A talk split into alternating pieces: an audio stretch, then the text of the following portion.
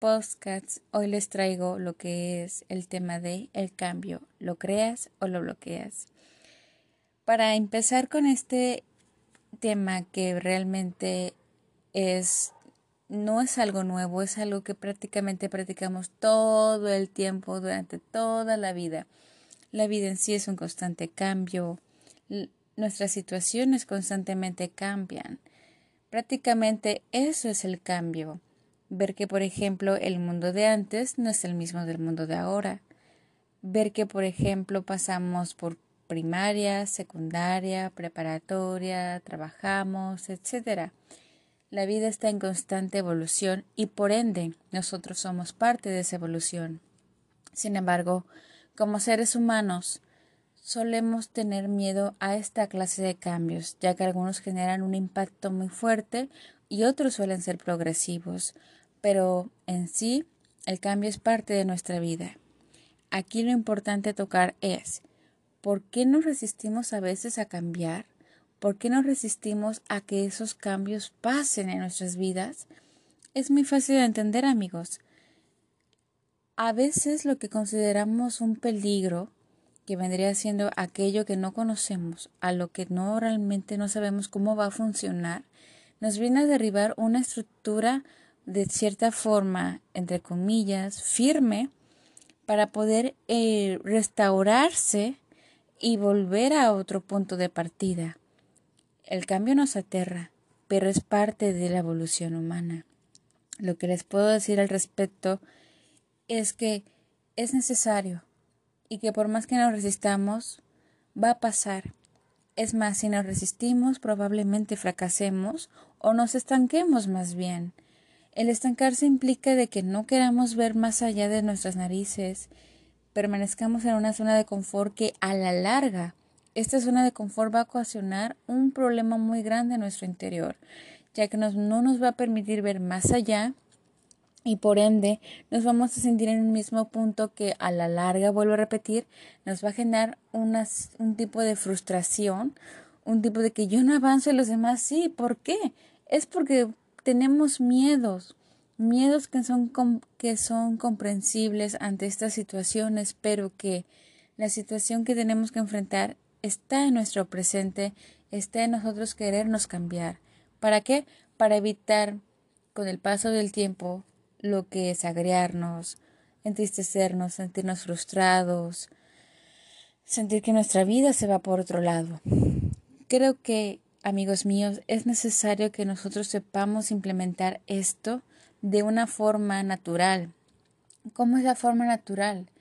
Vendría siendo, en parte, analizar nuestros pensamientos, analizar ¿Por qué realmente deseo cambiar esto? En este caso ya enfocándonos en los hábitos que nosotros vamos ejerciendo, que al final de cuentas un hábito del día a día va a provocar lo que es un cambio. Porque, por ejemplo, las personas que solemos ponernos a dieta queremos bajar de peso, ese es el propósito del cambio. Pero nos resistimos al ver tentaciones, al ver dulces, al ver que, ay, no, lo dejo para mañana y siempre procrastinando, que es un factor importante de la resistencia al cambio. Generalmente el cambio como ser humano nos genera ansiedad.